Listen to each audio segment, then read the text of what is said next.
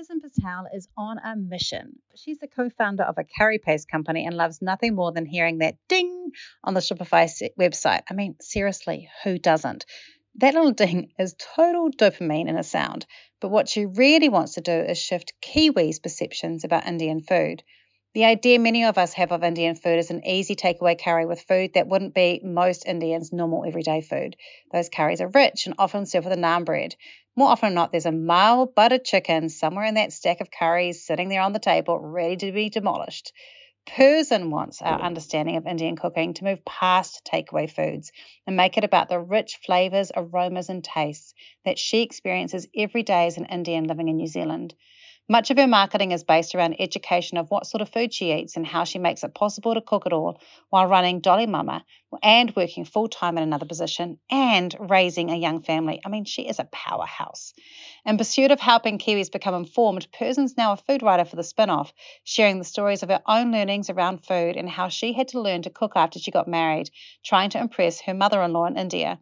I'm lucky enough to work with Perzen as part of my content coaching program. I'm often floored at how much time and energy she puts into creating all the stuff that she needs to for Dolly Mama around everything else that she does too. If anyone can turn New Zealand into a country where butter chicken and naan takes a backseat to homemade curry with a roti, it's Perzen. Enjoy this episode learning how Perzen's marketing her small business and what she's got planned for it in the future. Welcome. This is Map Marketing, and I am your host, Rachel Klaver. I love helping small business owners become more confident and more capable with their marketing. So, this podcast is all here to help you do just that. It's me and the help of some great guests helping you learn new skills, new strategies, and ideas. Let's jump in and get started and welcome to another episode of Map Marketing. I am your host, Rachel Klaver, and we're talking today to one of my favorite people. I will just say, I did say this in the intro, but she literally is one of the hardest working people I've ever met. And her capacity to increase her knowledge and desire to learn and then apply it is just out of this world. I mean, she's younger than me, um, so I'm just banking on that as the reason why she's doing it so well. But she has young kids and she's got a full time job, and we're going to talk a little bit about how she does that juggle um, around the stuff. But um, I'm really excited to have um, Perzen Patel on our podcast today. I keep on saying our, it's my podcast. I don't know why I've decided that I'm a multiple personality today. Before we started this, I said to um, Perzen, uh, and we will do this talking about myself. So I apologize in advance if I refer to myself as we all the way through this podcast. I don't know what's going on with my head. Anyway, um, so Perzen's going to come and introduce herself before, but before she does, if you do have any questions coming out of this podcast today, do come and be part of the Map Marketing group on Facebook. You can ask any marketing questions in there. And of course, if you enjoy this this podcast, please do listen to some other episodes to see if you keep on enjoying it. And if you do, I would love it if you could share it with someone else that you think would enjoy it because that helps this podcast keep going with viewer numbers and things like that, listen numbers. It makes it easier. Anyway, without further ado, Perzen, welcome to the show.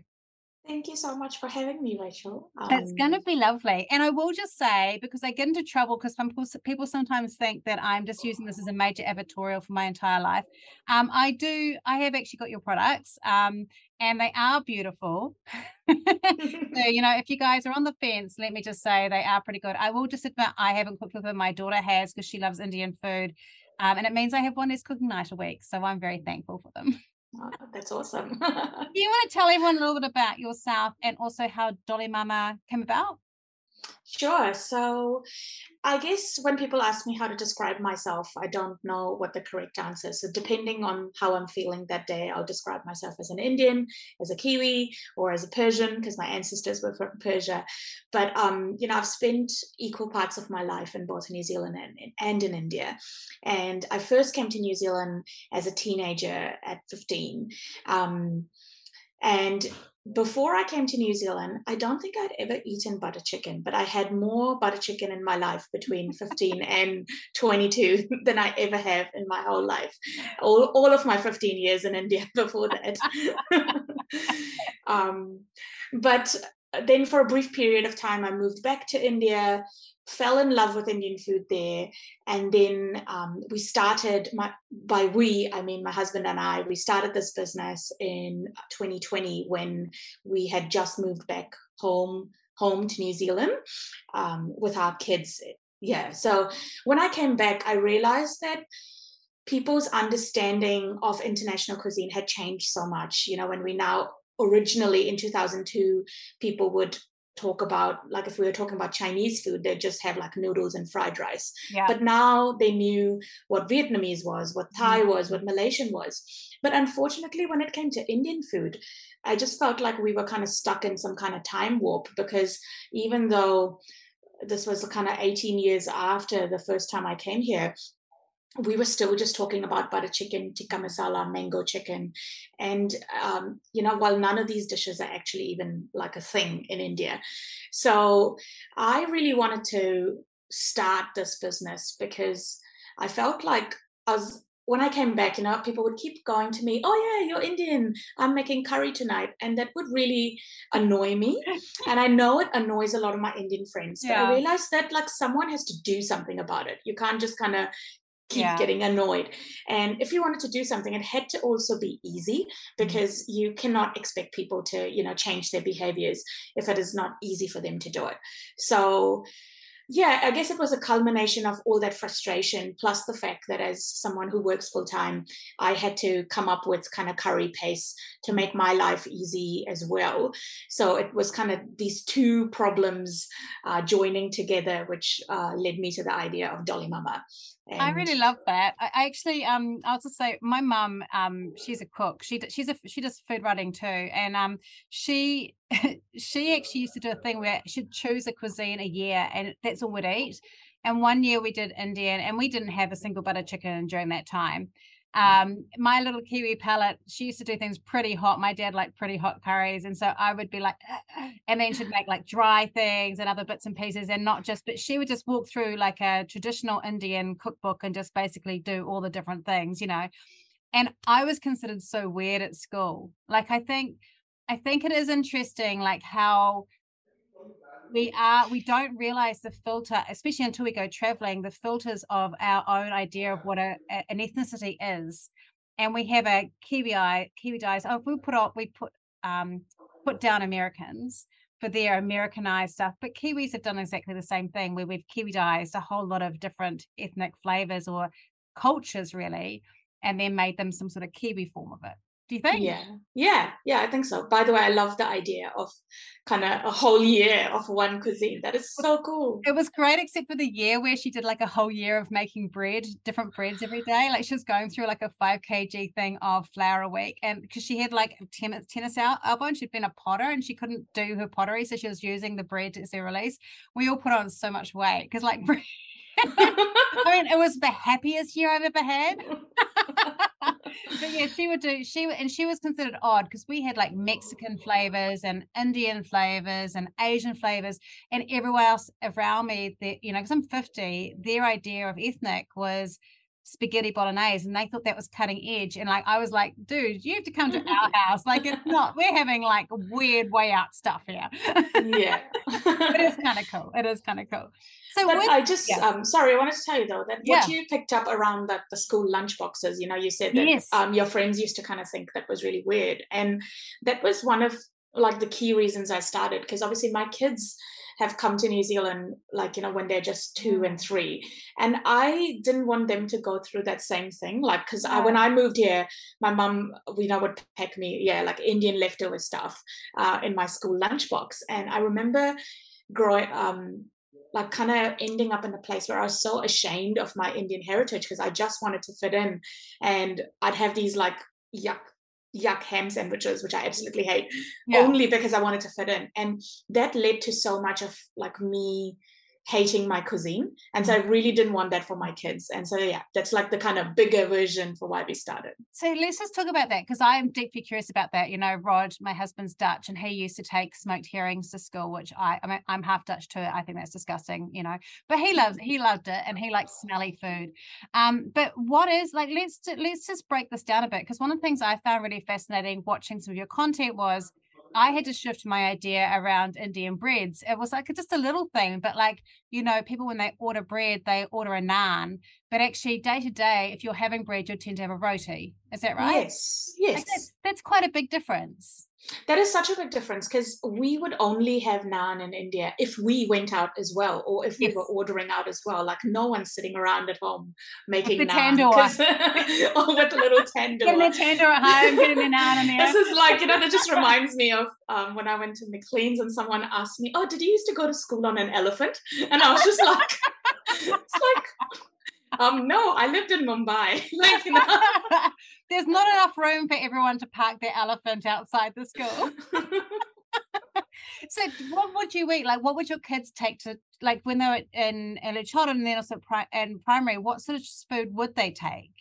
So like I am trying to diversify their palates, but you know, like so we'll have like a potato sabzi, which is just potatoes that have been stir fried with mustard um. seeds and cumin seeds and things like that. You know, so it, it is like roasted potatoes, but yeah, it's like it's Indian potatoes. And yeah. um, other kids might bring sandwiches. I like to give them like you know rotis um, that have just been wrapped up with some little vegetables inside with cheese and mm. things like that. So it's just kind of the small touches, but I want them to you know just be embraced for that and not be made to feel like less than because it's different you know i um i went to my daughter's prize giving last night and i actually cried i haven't admitted this to my husband who was sitting next to me but um it was a cultural and arts prize giving and we live in a very European white area. And so the cultural group, there's an amazing Kapahaka group, but the Pacific Island group's very, very small. And there's one guy in the Pacific Island group, and he got up and did a solo um, dance, which was tremendously beautiful by himself on the stage because wow. there's no one else and no other male in his culture at the whole school.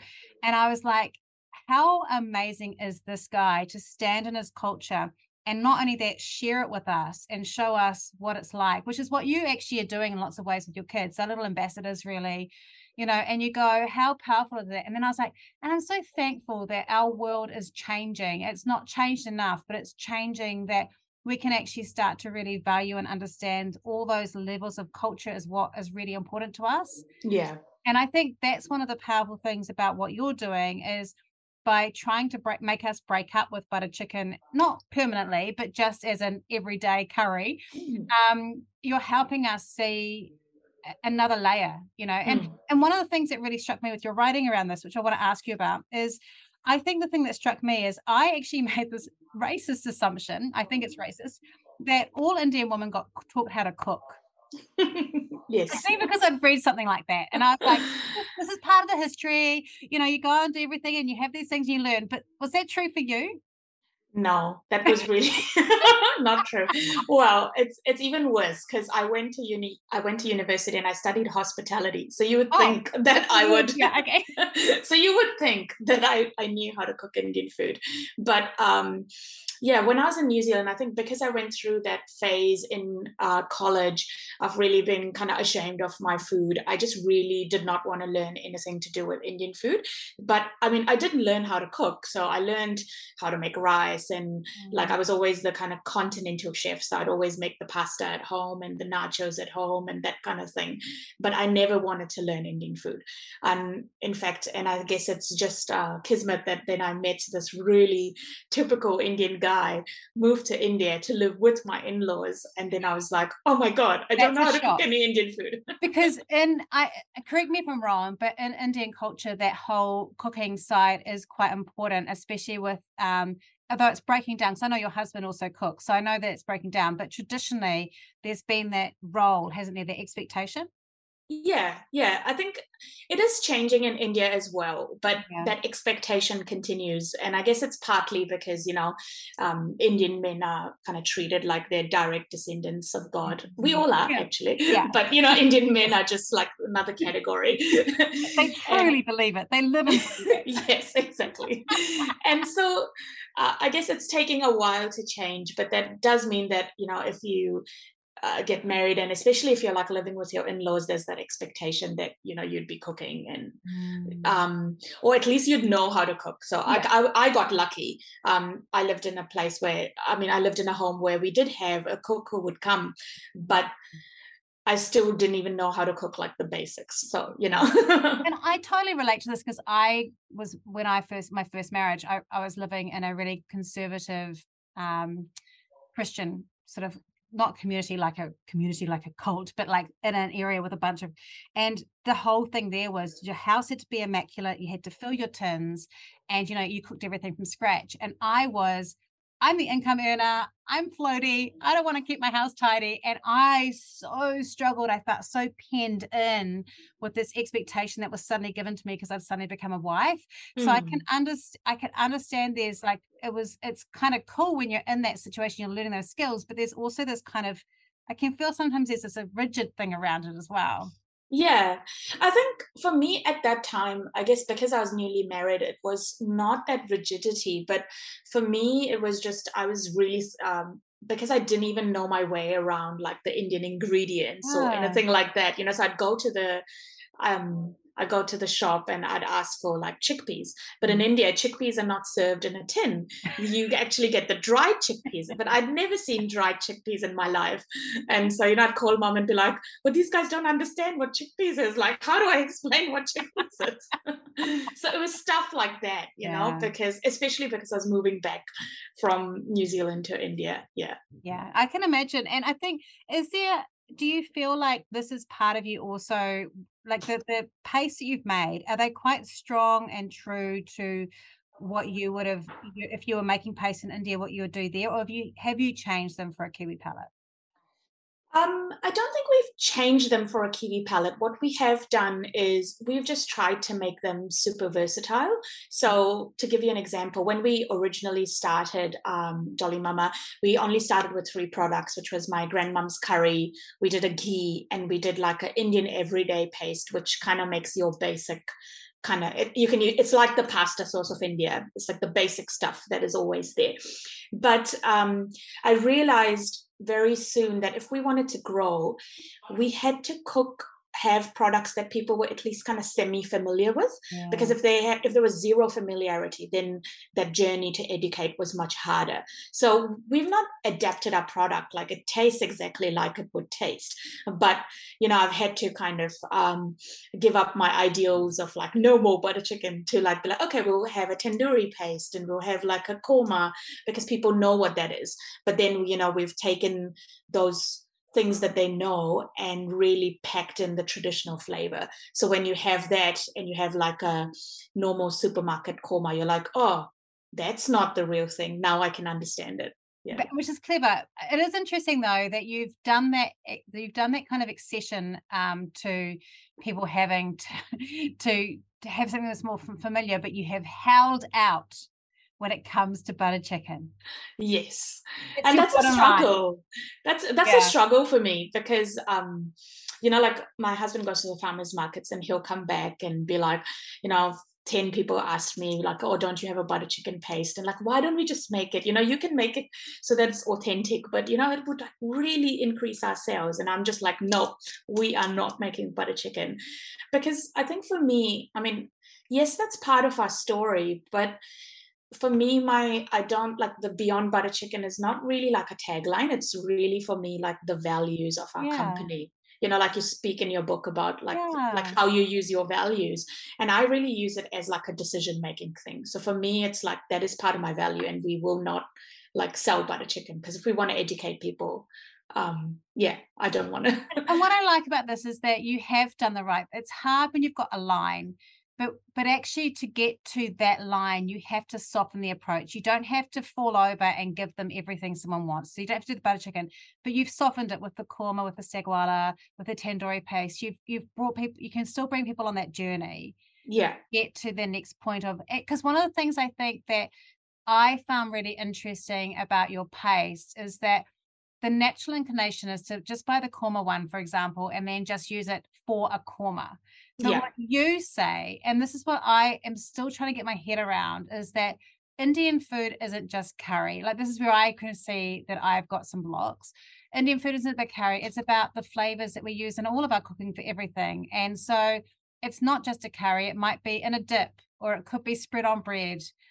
It can, it's just about adding that flavor, that depth of flavor in those spices. Is that right? Yeah, yeah, yeah. And I guess it's similar to when we started with like say Japanese food, you know, people were like, "Oh, Japanese, yeah. I'll go have sushi," or like Mexican, I'll go have nachos. Yeah. But like you know, Mexicans about like the flavors of like those earthy flavors like cumin and coriander and mm. things like that. And mm. so that's what I want for people to do with Indian food as well. Like, and I really want you to embrace like the the core flavors and the techniques, and then you can go do whatever it is you do with it. So, um, you know, on our blog we've got like you can use the korma paste on a rack of lamb, and so make you know something that that's very familiar to you, but just like you know ditch the salt and pepper try these amazing other flavors yeah yeah, I, I really find this interesting because I think about that with sushi. Um, I remember when the place I used to live in was a place called Rangiora, which is not like it's a beautiful town. I, I loved living there.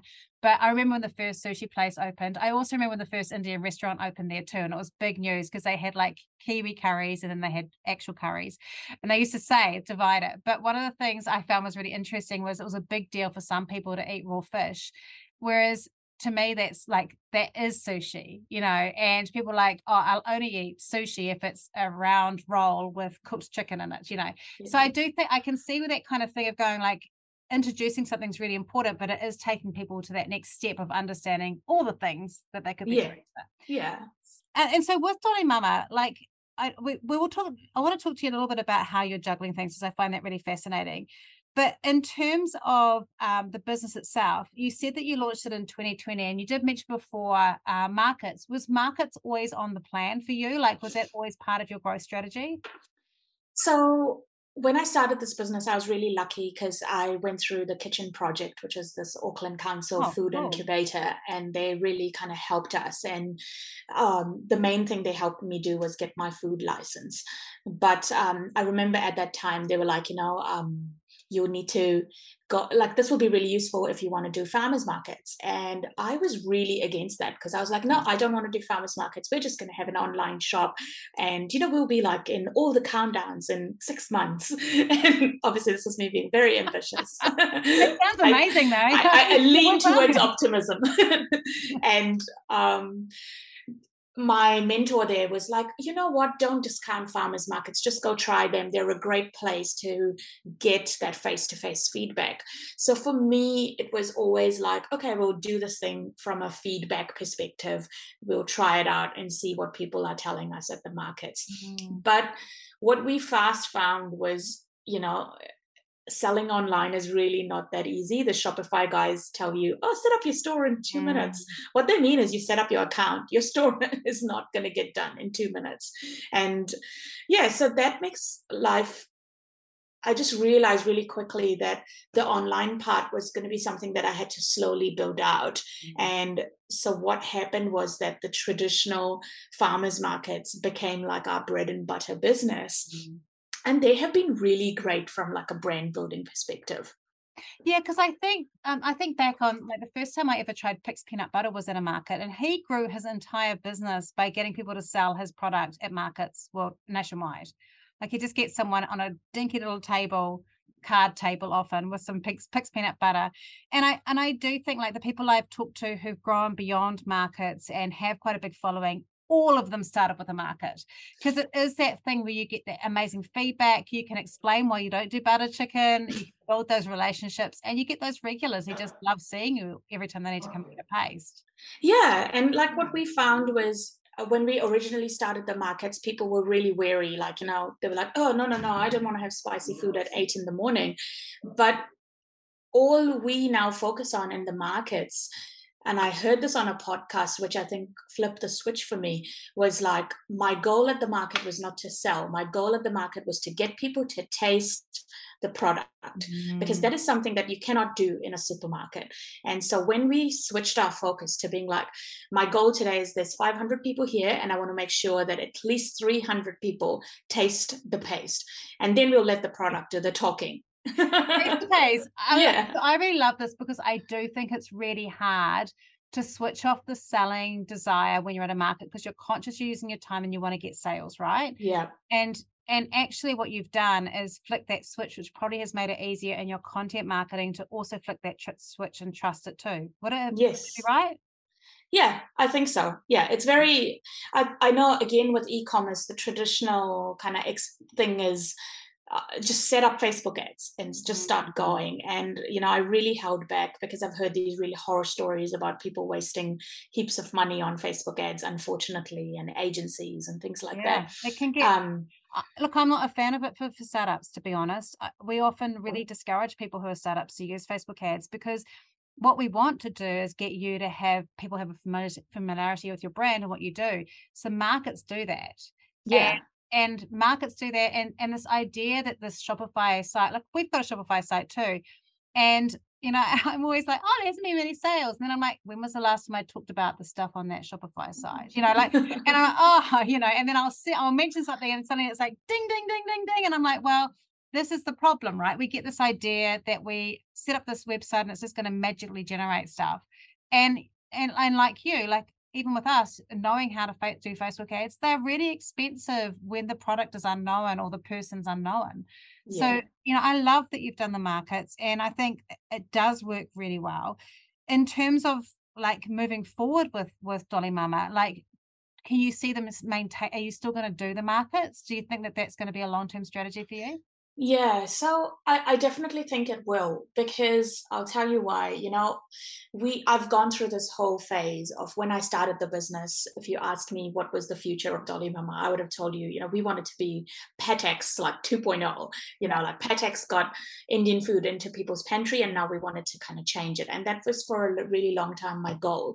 But then I realized that you know that comes with its own um, costs areas to the business yeah, yeah. like we'd have to kind of like double remortgage our house to even yeah. be able to afford it and um, the supermarket wholesale game is like a whole other game um, most people say that to even launch an fmcg you need mm. uh, at least $150000 to launch and yeah. I started my business with like five hundred dollars. So I was just like, amazing, yeah, right? Yeah. yeah. But I just, I guess, I came to terms with the fact that um, there's more than one way of doing a business and having a successful business.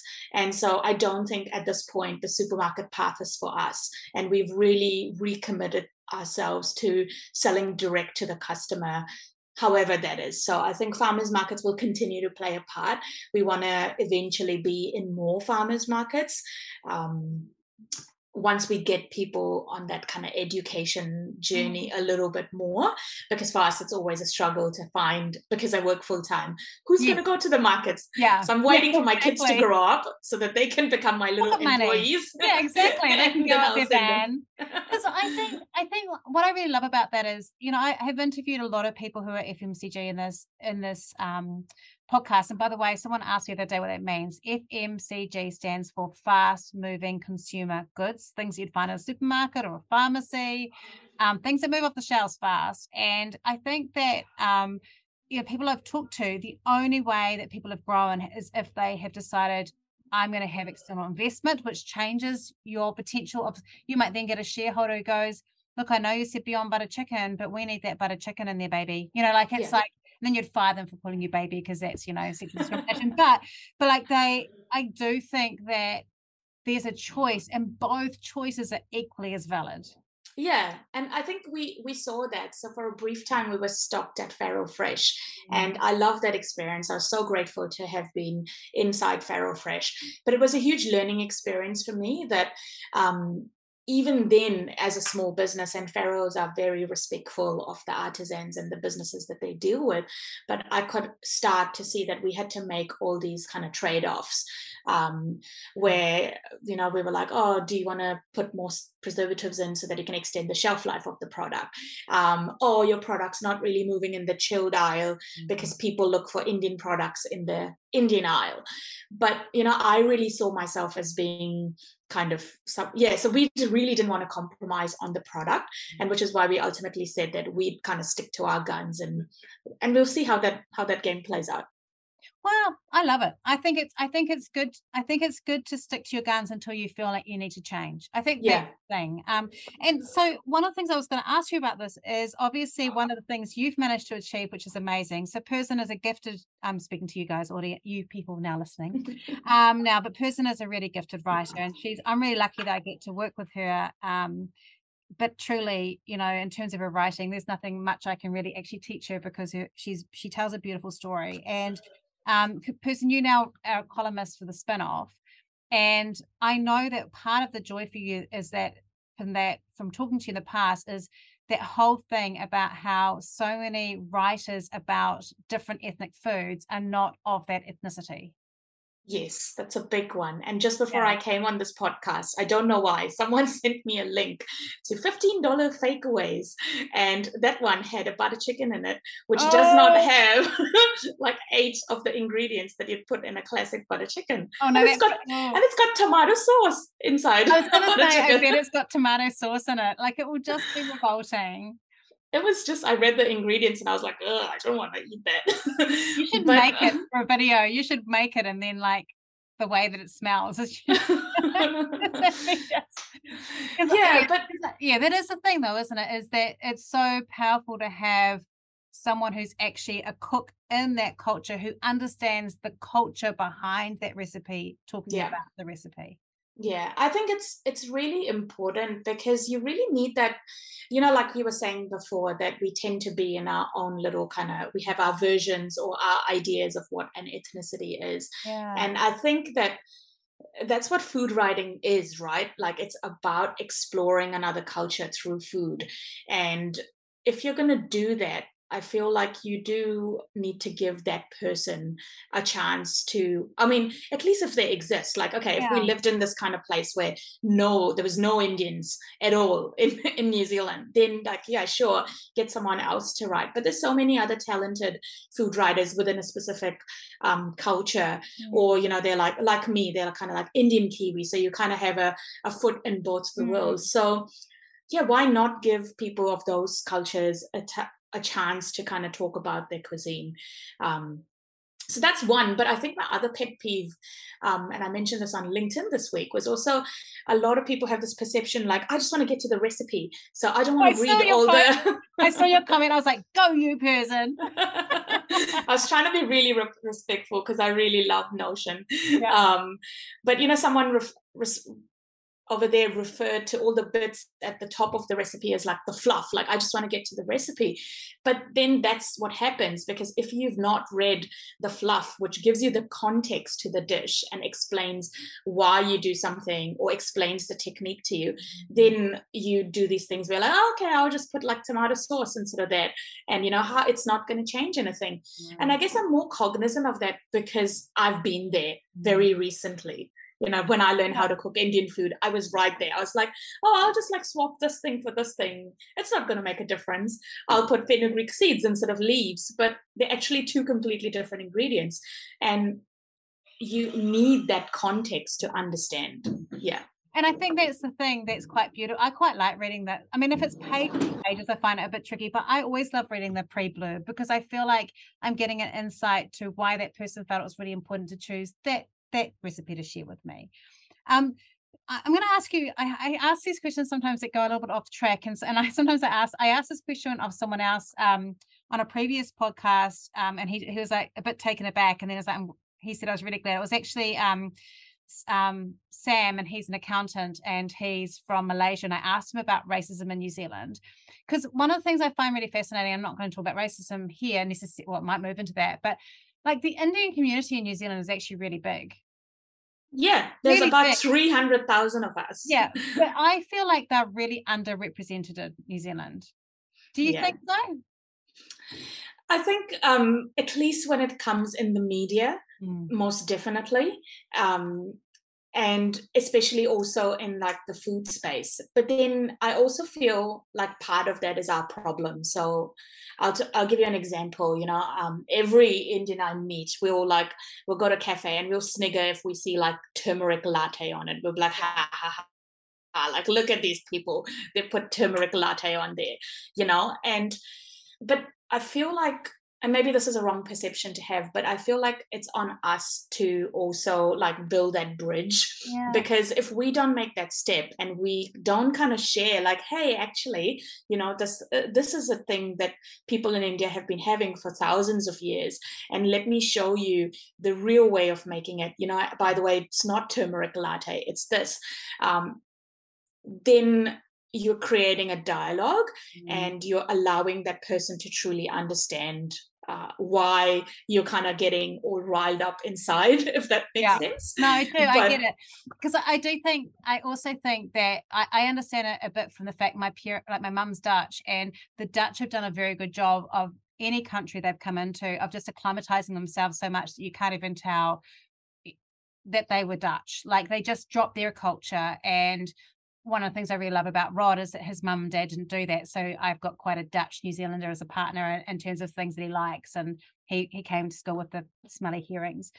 But I, it is interesting to me because I do think that part of this is that we do box up a culture around the foods we see, or you know, we've got we start now we're understanding Diwali, it's a festival lights, and it's all lovely, but not really understanding what it's for, for example, which is a huge yeah. yeah. I mean, we've just you just had it just had it? Yes, yes. Diwali's just gone. Yeah. Yeah.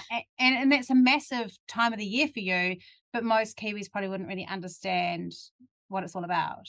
Yeah, yeah. They would just see it as this thing like, okay, yeah, there's an Aotea Square, there's some dancing and there's fireworks. And in fact, I just wrote a piece for the spin-off this uh, weekend, which was a Diwali without fireworks, because I I grew up celebrating Diwali completely without fireworks, and I used to think that was a complete bore until you know it's one of those it's one of those classic actually my mom was right stories yeah because she was actually teaching you the real reason why Diwali was actually around. Yeah, yeah, yeah exactly. so, so with with Dolly Mama, like, tell me, besides the spin off, like, what are some challenges or things that you really enjoyed either way around marketing for Dolly Mama? Besides, so you've got your markets. Um, I know, and I'm just going to talk about this because I'm going to Skype for you because it was something that I suggested you do. So I'm also skating for myself. But one of the things I told you to do was to email your list more and share. And you did an amazing thing, which I'm just going to tell everyone else to do because you worked ahead and write a lot of those emails in advance so that you wouldn't get overloaded. Yeah, that was just such a brilliant learning. I mean, I've I've always known the theory of it, but I guess having the opportunity to work with you in the content master web, you know, coaching yeah. was that I had that accountability and like I told you that I was going to do it. So then I had to go and do it. and, and, but that's what you do. You just go and do it, which is amazing. Yes, I think I, I respond well to external accountability. I learned that about myself. So I try to like and external pressure and external rewards. When someone says well done, I also like that as well. Doesn't it yes. take much? so, so, but how are you juggling this? Because you've got young children and a full-time job. You are incredibly well read. You've done the alt MBA this year with Seth Godin, which is iconic. You've done pretty much every opportunity that you've, you've been able to get your hands into. You've taken all in. When do you sleep? and how do you manage this? I guess, um, I mean, well, firstly, I'm very lucky because I have family to support me. So I have my um, my husband works in the business full time, so he looks after all the production of the pace, and so that's really helped us because when I started the business, I used to kind of do all the production. He'd go to the farmers markets because we were both working full time at that time. Mm. And then we really decided that no, this is what we wanted to do. So he kind of quit his job. And uh, so now he manages the production, which is amazing because this guy doesn't even know how to cook rice. And here I he is cooking it. all of our product. that is amazing. Oh, actually, before you say that, can you just tell me how you cook rice? Because people are going to be shocked. Yes, so the easiest way to cook rice is to just put it like pasta in a giant pot of water with like excess water and just salt it. And then, when exactly like pasta, when the grain is cooked, you just drain it all out.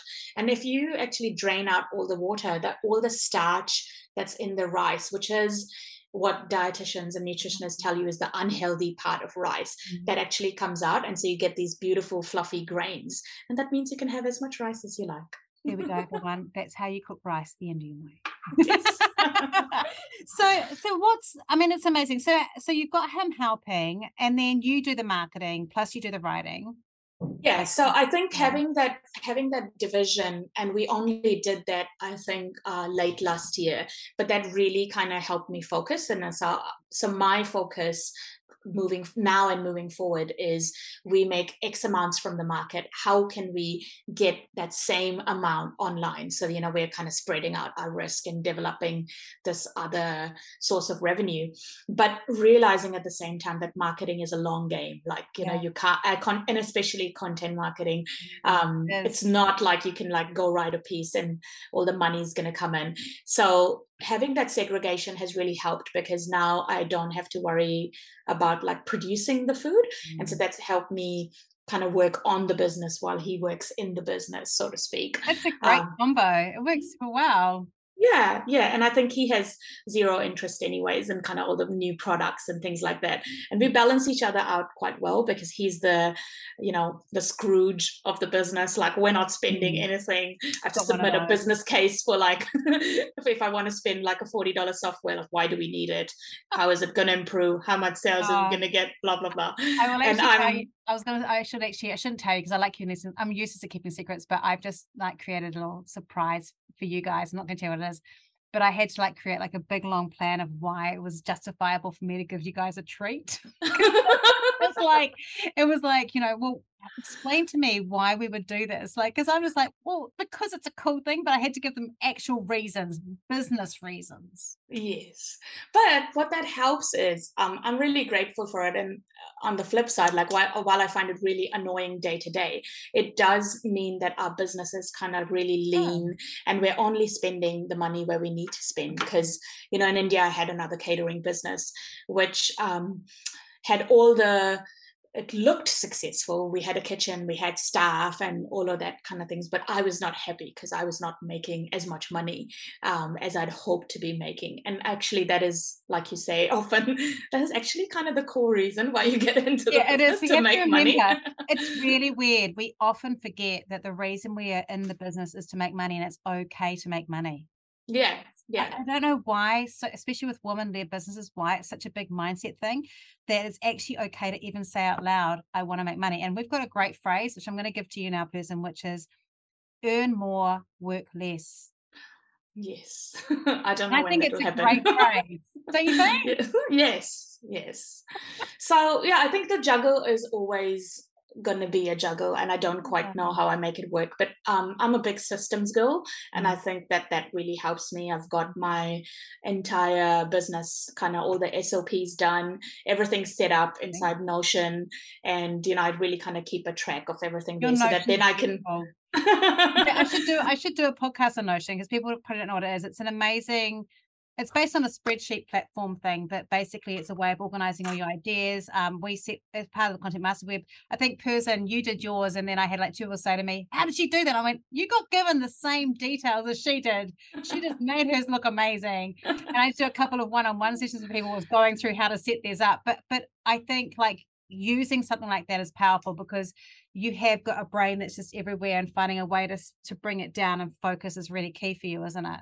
Yeah and i think like i end up using notion as kind of like my own personal google so mm-hmm. i just every time i have an idea and i I struggle with this because I suffer from shiny new toy syndrome. It's it's good to like say I suffer from it. Yeah, I agree. Me too. It's it's part of the healing process. Yes, and so you know I try to. So at least this is, this allows me to have a place to put all my ideas, mm. and then I mm. know that eventually I'll get to them. But it acts as like yeah. So I really have all my setup done in Notion, which I find really useful, and I try to always um yeah like kind of block my calendar to help me with the emails part. Mm-hmm. and like i book an i think i do like an hour every fortnight which is in my calendar for media. Um, because yeah that was one of my kind of core goals this year was to get 12 pieces of media coverage. And that's only happened because it's kind of consistently in my calendar. That's clever. I really like that idea. I am actually i'm going to tell you a hack. I haven't actually i was going to share this um I'll probably share that with, with the group in a few weeks' time. But I've got this new hack for to I'm always changing how I do my to-do list. But I've got a new one, which is at the end of the day, I send myself an email. I'm not allowed to open the next or the next morning with my list of the things I need to do that day. And at the end of the day, I go through that, take off the stuff I didn't get to do, add that to the next day's email with a few other things and then send that to me that night to, to be open the next morning. And it's working really well for me because oh, I'm open like a respectable person. I'm like, okay, this is the list. And I just write down a piece of paper, do it, check it off. Yes, yes. That's that is a good idea. I, I like the idea of like it won't last forever. The cool thing about being ADHD is I have every technique you could possibly imagine for someone to try. I've tried them all. Um, so, so people want to know how to find Dolly Mama, besides what markets are you at? First? So we are um, at the Parnell Farmers Market uh, on a Saturday. Every Saturday, we've that was one of the first markets we started, and we got this brilliant stall, which we think is very lucky. So we go there every Saturday without fail. And um, on a Sunday, we're at the Grey Lynn Farmers Market. Oh, I like um, that place. Yes, it's very it's very posh. It is very posh, yeah. Nice feel posh. Yes, yes. um, it's got a brilliant actually. I love it because it's got a lovely playground and it's very mm. kid friendly and things like that as well. Um, and yeah, and besides that, we will probably do a few other like extra Christmas markets, but those are like our two regular spots. Mm. But we do ship across New Zealand as well. Yeah, and where do people get it online? So online, we're just on dollymumma.com and it's M U M M A. Cool. And I've got a link to that in the show notes for people who want to get it. Plus, I've linked to Perzen's spin off uh, columns in the show notes too, so you can have a read of her beautiful writing. Uh, Perzen, it's been a real pleasure. It's always a pleasure talking to you. But thank you so much. And I, I think one of the things that I hope people have taken away from here too is just, I think we can become very androgynous in New Zealand around culture and different areas. And I think as business people too, there's a real opportunity for us to seek out and find new voices that can also sometimes it's good for us. Sometimes, like I like the way that men have sometimes gone, hey, this is an all male panel. I'll step back so a woman can come and be on here. And I would love to see that happening more with cultures in New Zealand too. Of perhaps if you're asked to do something and you know there's an expert in another culture, if it's a cultural thing, to maybe step back and say, can we find a voice in that culture to do it would be amazing. Mm, yeah, that definitely would be. Yeah. But you know what I find amazing is that article that I spoke to you about, the fake away one. Mm. That was a client who messaged me. And so I feel like that's cool. that the message that's is cool. like getting there, you know, that it people are associating there. me because they were like, oh, you should write to this person and tell them why that is not butter chicken. and yeah, I was like, or oh. even go, here's the fake away recipe. Here's how I would do it. If I, yeah. you know, if I have to make butter chicken, this is how I would do it. Yeah, yeah. No, that's awesome. Thank you so much. And everyone out there, go and get some Dolly Mama. If you're in New Zealand, it's beautiful. You don't ship overseas, do you? Because it's it's mm. perishable. No, we don't ship no. currently. It's no, in currently. the too hard but too hard basket for now. But, but it's in my notion. If you want to arrange a big overseas order to be stocked at your shop, I'm sure that person will be open to talking about it. Yes, we'll figure that out then. we'll figure it out. Thank you so much and have a good rest of the day. Yes, thank you so much, Rachel. It's been a pleasure. Yay. Me too. I'm going to sound incredibly self indulgent here, but I have to admit that one of my favorite parts of running the Map It Marketing podcast and hosting this and talking to you every week is I also get to talk to such amazing people who I find so inspiring. And Perzen's definitely one of those. Not only do I get to work with her as her coach, which is a tremendous privilege, I get to learn from her too. She challenges me all the time and reminds me to try new things that she's always coming to me and saying, Have you thought about this for my business? And I think, oh, I might try that for myself. I wanted just to share a few things here. One of the things is, like other businesses, I mentioned this before, remember you get to choose the size and the pace of growth and everything in your business, and whatever you decide is a okay. The second thing I want to cover with this is to be aware of our own cultural limitations or understandings and think about how this might impact the way we market, the way we talk to people, or the way that we let other people impact us with sharing their culture and how you could adapt that and use that in your own business. If you've enjoyed this podcast, I'd love it if you rated and reviewed it so that other people can trust it, or if you just share it with a friend and say, hey, have a listen to this. And for those of you that have enjoyed this podcast, I really hope that you come and check in next week's or go and have a listen to some of our older episodes and find out more about some of the business owners and some of the marketing advice that I share in our weekly podcast on Map Marketing. Have a great week. If you love what you heard today, be sure to hit subscribe. And if you loved this episode in particular, I'd love it if you shared it on social media. Remember to tag me in so I can say thank you. Have a great week, and we'll talk soon.